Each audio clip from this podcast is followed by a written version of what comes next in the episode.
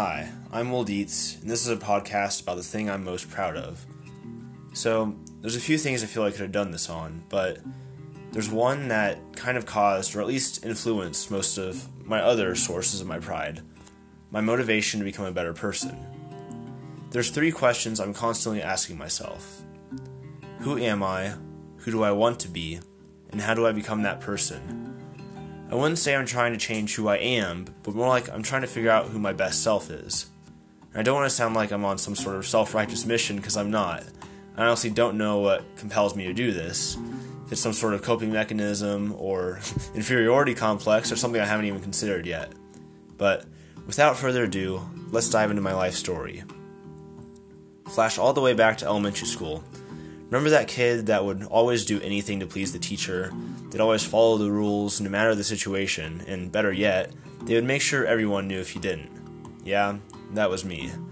The snobby second grader pleasing everyone with a foot long stick up my butt.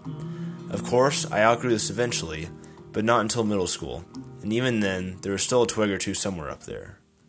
The first big change in who I was and wanted to be came between 7th and 8th grade at summer camp there's there's things I want to do to to improve it. I want to improve improve my employees' lives. I want to improve the lives around me because growth is important. Mm-hmm. This is my scoutmaster, Nate Graff. Between my seventh and eighth grade years, I think it might have been at PV okay. that you gave me the Baden Powell Award. This yes, I think a long time PV. ago. Yes, that was. Uh, so, ago. do you remember what reason you gave that? to um, that was a long time ago. Yeah. um,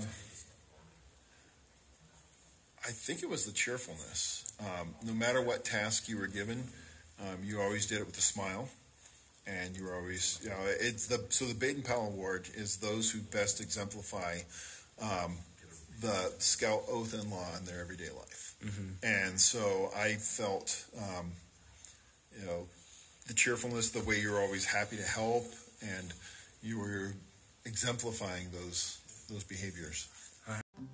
I had this realization, you know, wow, I can be better. Maybe, you know, like I hate to admit it, but maybe it's kind of just behavioral psychology. I got rewarded for doing something good, so it made me want to do more good things. But regardless, I took a lot of inspiration away from that week, and I developed this resolve to become better. From 8th grade to junior year or so, not too much changed. I was set on staying this person I was trying to embody. I was a perfectionist when it came to who I was, and I was really hard on myself, to a fault. Uh, I was afraid of change because what I didn't learn until later is that change is good as long as it's in the right direction. I tried and tried to stay the same person, but it wasn't good for me because, as humans, we're dynamic rather than static. By this, I mean we change. We're not the same person we were five years ago, nor the person we will be five years from now. I've learned this is a good thing, but it took a smack in the face to teach me. Last year, towards the end of my junior year, Zeke, an athlete in Unified, was hit by a car. Unified, for those that don't know, is a gym class here at Lakewood for those with disabilities. The news, as you'd expect, was super hard for the Unified community. What I held on to was that he wasn't dead, hoping that he'd recover and eventually be back to normal. A few days after the incident, the Unified teacher, Miss Logar, and I went to go see him in the hospital. He was in a coma with some serious head trauma, but we didn't know the extent of it at the time. We arrived to see his family in tears, which confused me because I figured they had a few days to cope with it. Zeke's father told us they were going to let him go in a day or two. We were allowed to go into his room and say our goodbyes.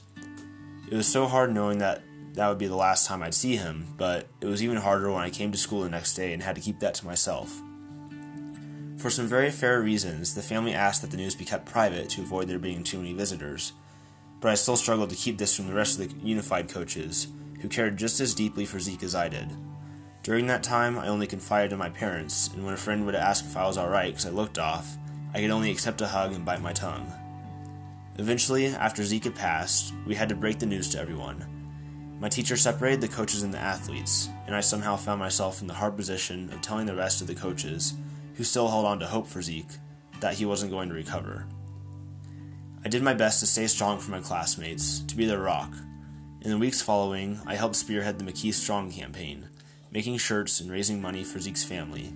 That was my way of coping with the loss, trying to help others. Um, I'm Amy, I'm Will's mom. From your perspective, how did I handle Zeke's passing last year? Like, what are some of the things you saw? Well, initially, you took on a lot, which is your natural tendency. Um, maybe too much, but maybe not, because that was what you felt you needed to do as far as I just remember you being really exhausted with so much going on with school and track and everything else, but staying up to all hours working on the t shirt design. And because that was really important to you. While I still use this as a coping mechanism to some extent, I don't push myself to unhealthy limits as much. Oh, I learned that trying to be perfect can be detrimental to your health. It took a lot of pain for me to realize that I wasn't happy with who I was trying to be. I guess who you are is kind of like finding the right pair of shoes. At first, you know, there may be a pair that fits you perfectly and you really like them, but eventually your feet are going to grow out of them, and if you try to keep your feet in them, it's, it's not going to be a good time. So, you know, thinking about that and how it wasn't healthy for me to try and stay that same person when I needed so badly to be someone else, it, it really surprised me when Mr. Graff said this. A lot of that is that uh, I feel that if you aren't growing, you're dying. Mm-hmm. Um, and so the, the world is growing so quickly. Technology is changing. Yeah. People are changing. Um, our environment is changing. And so, you know, we have to learn to grow. We have to evolve. And, um, you know, there's just uh, it, like the ideas. Um, mm-hmm. Out of Zeke's death came the best thing that's ever happened to me. You did better than anyone else did. Because, I mean, like, but I feel like in that way you also, because of Mr. Unified Man, you were like kind of like forced into that role of like you had to be the one that was like okay and like in charge of everything. Which so then you didn't get your own time to like deal with it how you needed to, and you had to like fix it for everyone else.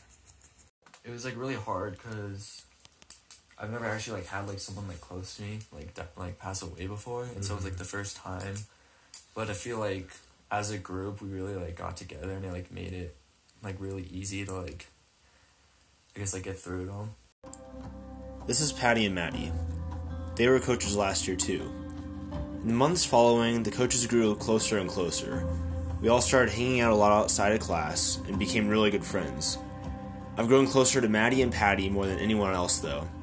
We've shared so much with one another and have developed a friendship that isn't based on any one shared trait or experience, but is rather based on trust and consistency. We come from different backgrounds and live relatively different lifestyles. These two have opened my eyes up and have taught me to keep my mind open, something I struggle with more than I should. They've brought about a whole new philosophy in me that centered around change and learning new things. They've been changing my view of the world and have been patient to let that view change at a comfortable pace. Have you seen any change in me since you've gotten to know me? Do you feel like? Yes. Yeah. I feel like when I first knew you, you were kind of like more judgmental. But like now, you're like, I guess like more open minded. Around January, I started selecting a quote each week that I wanted to try and embody more. This has challenged me a lot. In February, I was doing There's no lemon so sour that you can't make something resembling lemonade. It was Saturday, the last day of working on that quote, and I hadn't really been challenged with it yet. Doing a cross country ski race, I fell and broke my thumb, my second race back from recovering from a broken foot. I thought my hopes of going to state for cross country skiing were out the window. I was distraught at first, but I found a way to make it work. I raced with a cast, adjusted my pole harness, and tried fitting gloves over it. I ended up qualifying for both classic and skate styles for skiing for state. I've continued to rotate through quotes that seem applicable to my life since. I'm not my best self yet, nor will I ever become it since there's always room to improve, but I'm the closest I've ever been. I want to leave you today with a suggestion. For sociology last year, Mr. Poisson had us ask others what our five best and five worst personality traits are. This may seem harsh and scary at first, but I've done it over and over and learned so much each time. It's just important to recognize your strengths and your weaknesses.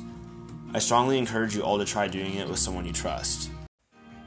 I'm, I mean, I'm really excited about who you're going to be four years from now, and and because I see how um, you're more patient with yourself and how open you are to so many different um, experiences and people and points of view, and I feel like you're going to be exposed to so many different things, and um, yeah, I'm really excited to um, see what direction you go. And I totally feel confident that no matter what direction you take, you'll make really good choices one way or another. So, yeah, I'm, you're totally ready to launch.